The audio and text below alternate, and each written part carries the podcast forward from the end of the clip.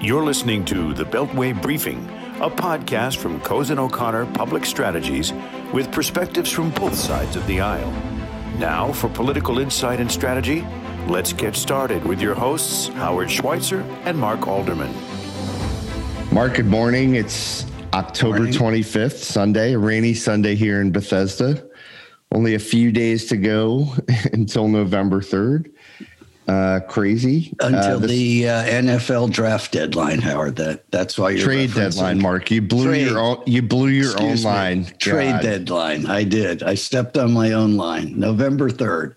Um, and this morning we're joined by our friends and colleagues Alex Campo and Caitlin Martin from our DC office.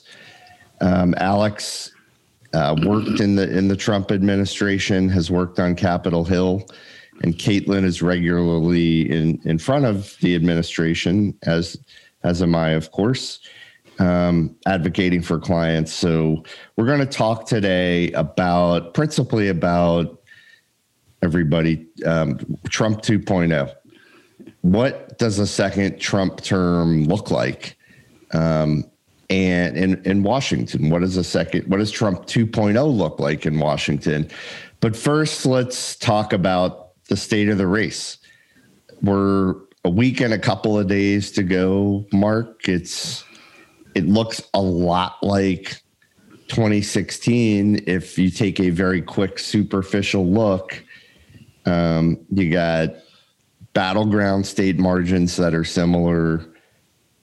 The national polling margins for Biden are greater than those that that Clinton had. Um, it feels to me like it's tightening a bit down the stretch.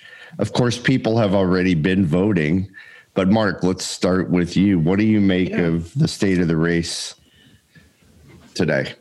Biden's ahead, maybe by a lot, maybe by a little, but clearly ahead. Trump is running out of time to change that. There are no scheduled events that can change it up like the last debate, which I know we'll talk about in a minute. And it's not uh, 2016. 50 million people have voted. All the data suggests that means a massive turnout for Democrats and overall. The swing states are closer than the national poll, but they are closer across the board. And Biden's up everywhere he needs to be if the polls are to be believed. But most of all, Howard, uh, you know, six, seven months ago, we were saying on this podcast, the virus is going to pick the next president. Tell me what it looks like on Halloween, and I'll tell you who's going to win. And uh, I'm prepared to do that next week on the podcast, since it will then be uh, Halloween. But I just think that the resurgence, sadly, tragically, the resurgence of the virus is going to be the tipping point for Biden uh, coming out ahead in this election. It's kind of crazy, though Caitlin. I mean, I've heard, I've had many, many, many people say to me, well, clearly, if COVID didn't happen, Trump was going to win this thing. Trump was going to going to crush Biden and would have. And it, it's an academic discussion. It doesn't matter. It's not. It's not the real world. Um, uh, and and even notwithstanding the virus, I mean that the the national polling margins are historic, but it, it still feels to me like Trump is in this thing. Oh, I think absolutely. And and and you're right in that before COVID-19, I mean the economy was booming. Our 401k's were at their heights and things were going well. And that's mostly because of the policies uh, that this administration has put forth over the past four years. COVID, you know, uh, the coronavirus, it was this pandemic, no one could have expected this anywhere across the country. But I think the fact that the president is still getting so much energy on the ground in some of these swing states, he's been very busy this weekend. He was um, barnstorming Florida all day yesterday, multiple rallies um, across the South. The energy on the ground is still there, despite I think what what we're seeing reported in a lot of the national media. Um, but I think you're absolutely right that we would be having a completely different conversation today had the coronavirus, you know, not happened and and had things been a little bit been a little bit different. Yeah. So, Alex, why do you think that is? Um, and by the way, um, I am going to call you out and say you've set a record for notes in front of you for the Beltway briefing. Um, There's so many healthcare accomplishments to talk about. yeah, so so talk about talk about them. Why do you like health healthcare is your area? Um, it is unquestionably the number one issue um, for voters, uh, according to polls. I guess the economy and COVID now, but I I've always said that healthcare is a proxy for the economy. Healthcare is 20% of the economy plus or minus and it's a it's a function of it's part of how people feel about what's in their wallets, but you know, why do you think that is that Trump is still hanging in here?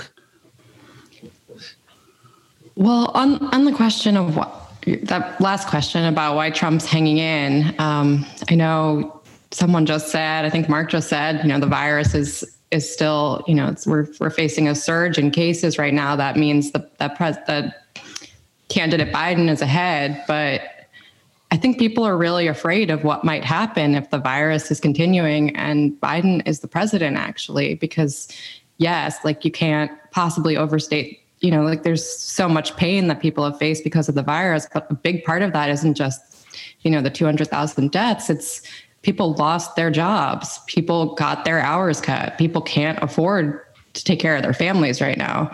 So, I mean, everyone wants the virus to go away, but it's kind of scary to think about what things might look like under a President Biden. I mean, there are a lot of people in Washington and, you know, the different cities who can afford to work at home, who are able to work at home.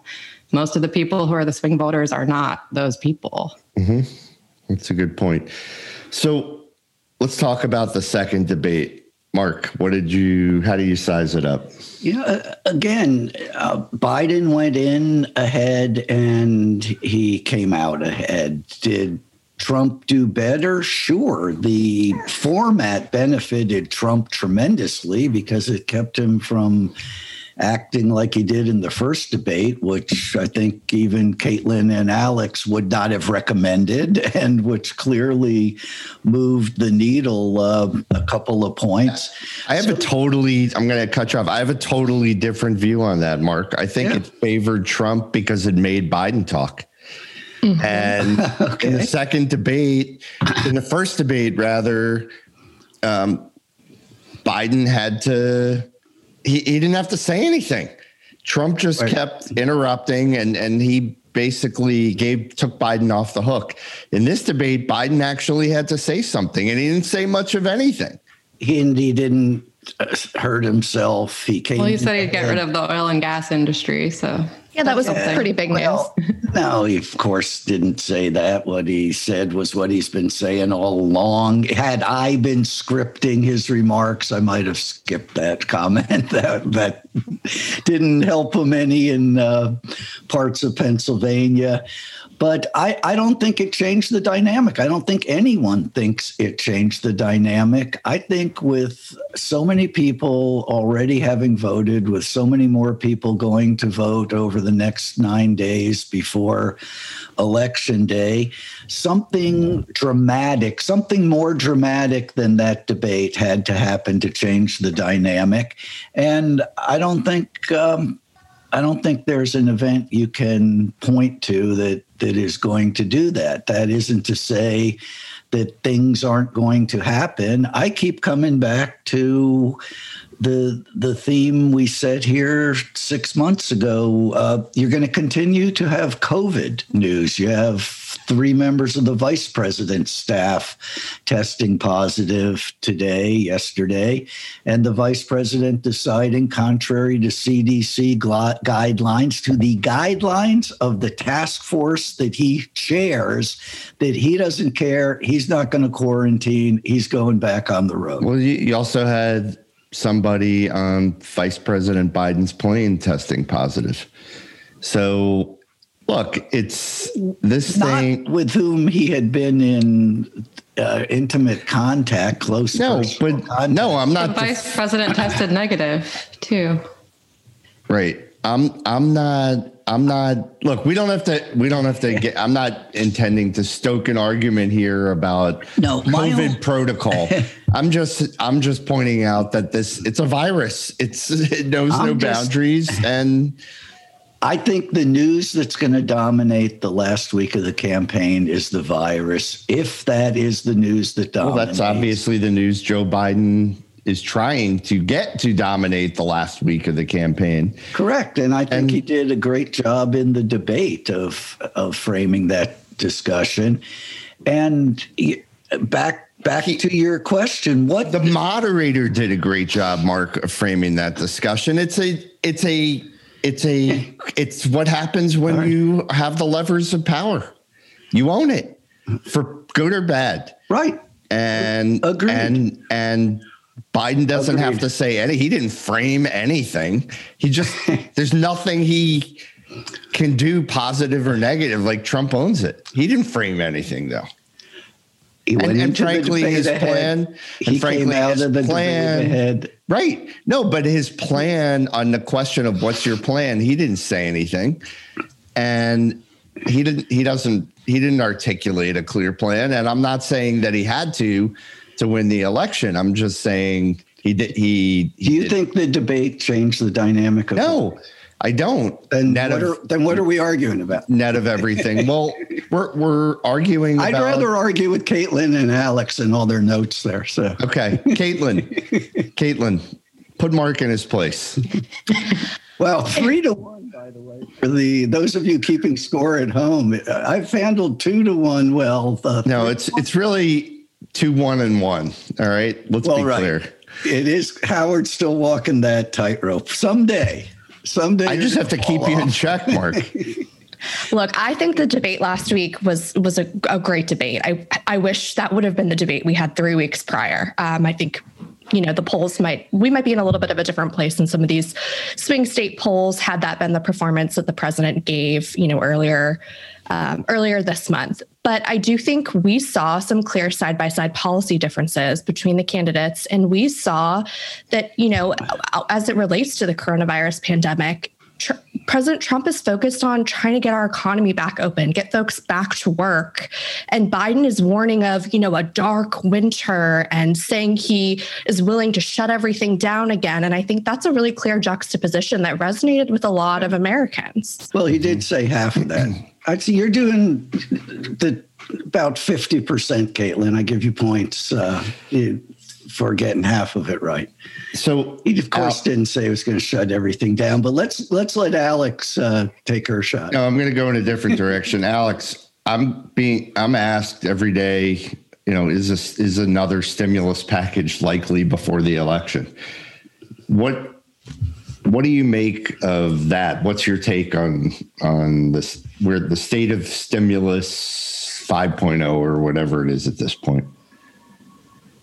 People have been asking about whether we'll get one before the election for, uh, you know, a month, more than a month now. And it Right. just seems like an arbitrary, it's always seemed like an arbitrary deadline to me. Like the people who need the stimulus money need it before the election and the day after the election. It's, I do think there will be a package. I think it's very difficult before the election. You know, it's also the election's very, a few days away. So that's one reason. Just the procedural steps that have to be taken would take about all that time. But I think at least Speaker Pelosi loses her. You know, she's motivated right now not to get a deal before the election because if she does, the president will take credit for it, and that's not helpful to Democrats before before the election. I think President the President Trump wants wants a package um, in ways that a lot of Republicans, not all Republicans, do. He's prepared to spend a lot of money on a package and wants to. And I wouldn't be surprised if he signs off on that, you know, post election too. I agree. Um, I, but I do think this shows the fact that people are still asking us every day whether it's going to happen says to me that Nancy Pelosi is doing a masterful job of manipulating public opinion because she is was never going to she was going to push this to a place where she knew a deal couldn't be done and it's a masterful game of tossing the ball um, it's political football and she is i think doing a masterful job of conveying to the american public that she's trying to do a deal and that it's frankly the republicans who are standing in the way. And th- and that's the difference between um, being in the opposition party and owning the levers of power. And um, that's actually a great transition to to Trump 2.0. So let's let's go there. Um, let's assume, for the sake of discussion, that we see a repeat of 2016 and the polls are wrong and Trump wins. The only reason the four of us, well, I don't know what you guys think, but the only reason Mark and I have been saying for a long time that Trump is going to lose is because the polls are telling us Trump is going to lose, and they were wrong last time. So let's set that aside. Let's set aside the polls and look at Trump 2.0. What is it? What does it look like? Um, Alex, let's start with you. You're one of the leading health policy experts in Washington. Just focus on healthcare. As, as I said, it's the number one issue. What does Trump 2.0 look like from a healthcare point of view? Just just one thought on the polls before yeah. I switch to healthcare. Fire away. Oh, good. I was hoping you would do. No, this, I mean, I I agree with you. I mean, I've been, we were I've been on some calls with different members of Congress this week, and they think every pollster is going to be fired after the election. Um, just can't be that wrong twice in a row. But even if you look at the polls, in which I have open right now, in the top battlegrounds, the spread is only 3.8%. I mean, how big? I think the question is is the quiet Trump voter vote? Yeah. It, I mean, the the comment, the conventional wisdom, or people are say, what people are saying in Washington is that it's about, probably about five percent. So if that's the case, I mean, I don't whoa, think these whoa, polls who, necessarily who is saying it's five percent. To me, I'm sure on the calls that you're on, people are saying five percent. But yeah, I don't think I that's don't what see, they say on MSNBC. No, nor on. By the way, CNN is now worse than MSNBC. CNN is like off the freaking deep end, Mark. It's crazy. Okay. It's it's crazy.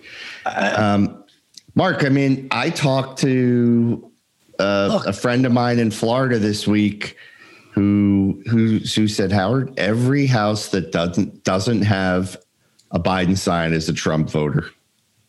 We're going to find out. And I am certainly not sitting here saying that there is no path. I think Trump has half the path he had last time, and he got there last time. So we're going to have an election. I'm much more concerned, and I don't want to go down this rabbit hole, but since Alex gave us the opportunity, I am much more concerned about what happens when on election night Trump wins the in person vote. And then we have to wait days to count the mail in vote in Pennsylvania, in Michigan, in Wisconsin, and elsewhere. And it, it could get chaotic. But, but I don't think 20, uh, 20 is 2016 for for all kinds of reasons that that can be next week's show and that have been every show so far. I'd like to go back, uh, Alex, why, Howard's. No, no. Why, Alex, do you think the hidden Trump voter is still a factor? Well, first of all, even though I'm pointing to these polls, I think I have no idea what's going to happen in the election. And it just is baffling to me how many calls I'm on where people are 100% sure of what the outcome is going to be. It's like, where in the world are you getting this level of certainty from? Um, I think it's really confusing and hard to make sense of what's going on. But in terms of the tri- quiet Trump voter, I mean, I just, I just know a lot of them, people who certainly don't agree with a lot of the ways the president says things and a lot of the things he says, but really support a lot of the policies that he's put forward. And they expect what they expect the economy and the country to look like under him and his his staff's leadership, as yeah. opposed to a Biden administration. So, so what does um, let's go back to healthcare. What does Trump 2.0 look like from a health policy perspective? So for in healthcare, I think a lot of a lot of the policies and a lot of the priorities, I'm sure Mark will jump in here and tell me I'm wrong, but I think they probably wouldn't be that different in a Trump administration or a Biden administration. I mean, when it comes to, you know, how strict we want to be about shutting down the country to deal with COVID and things like that. When it comes to single payer or public option, things are very, very different. But on most of the things that actually happen in healthcare, I think things might be kind of similar. They're both going to focus on surprise medical billing or um, drug pricing. They're both going to focus on lowering drug prices. And frankly, a lot of the proposals that the Trump administration has put forward in drug pricing so far a lot of Democrats have had trouble disagreeing with because they're kind of Democratic priorities or they fit mm-hmm. better in line with what Democrats put forward. You know, some of Trump's policies actually showed up in the House Heroes package or in Nancy Pelosi's so, drug pricing package.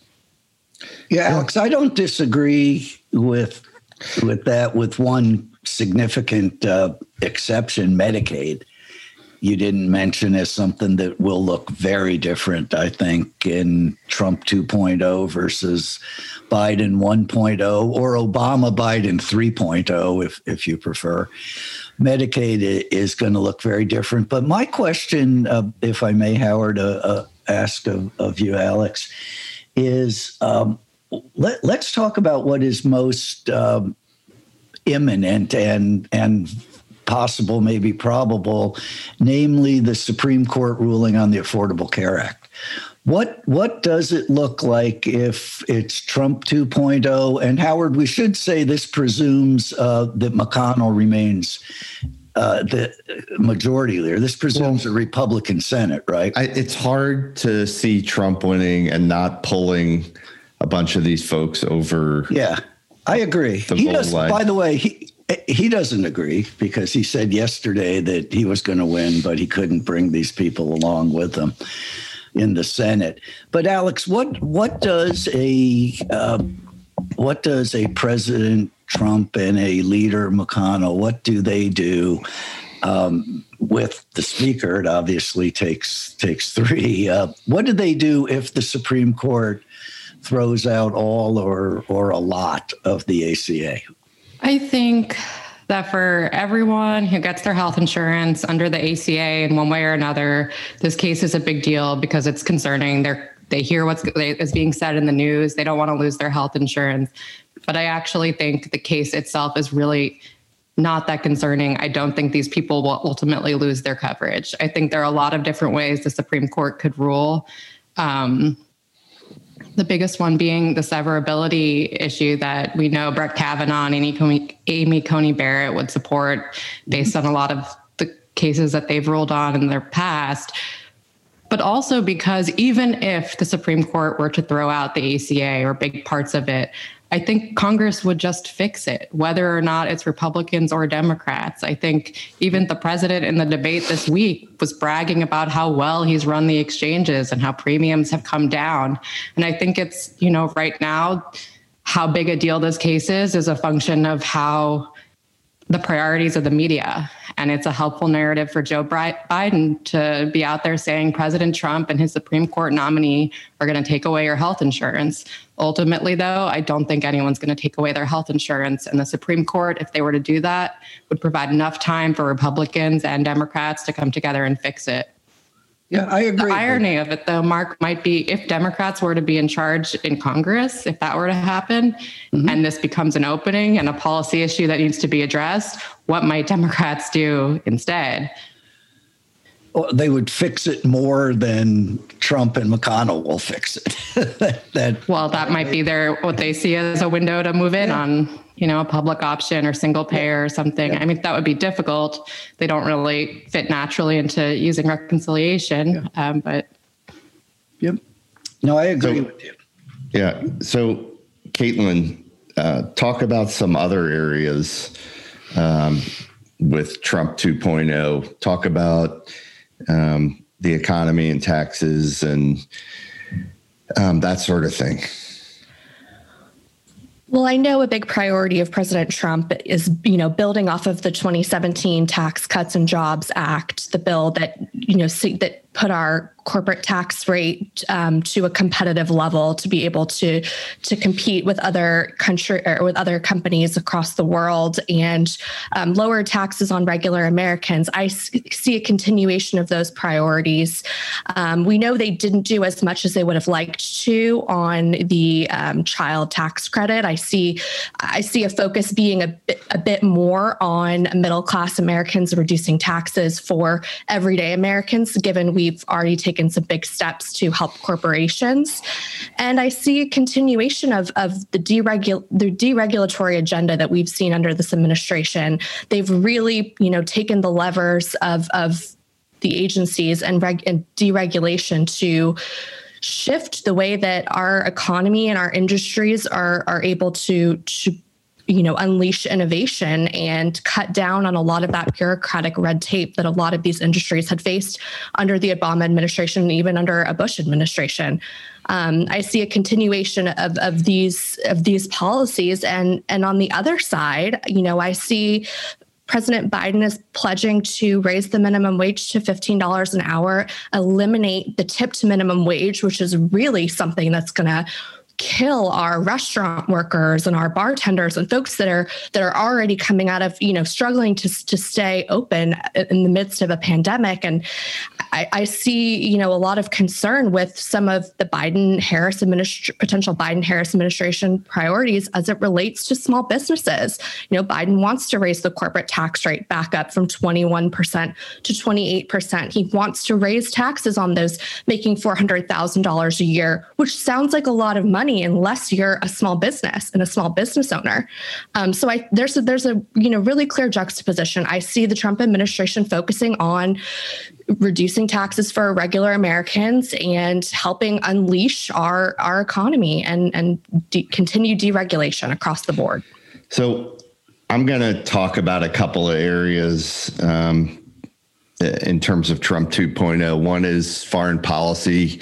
I'll talk. Um, let's talk about the Middle East, guys, where there's there's yet another peace agreement that's been announced between Israel and Sudan um, in the last couple of days, and then environmental policy, and obviously climate change is the number one environmental policy issue in terms of kind of the national consciousness.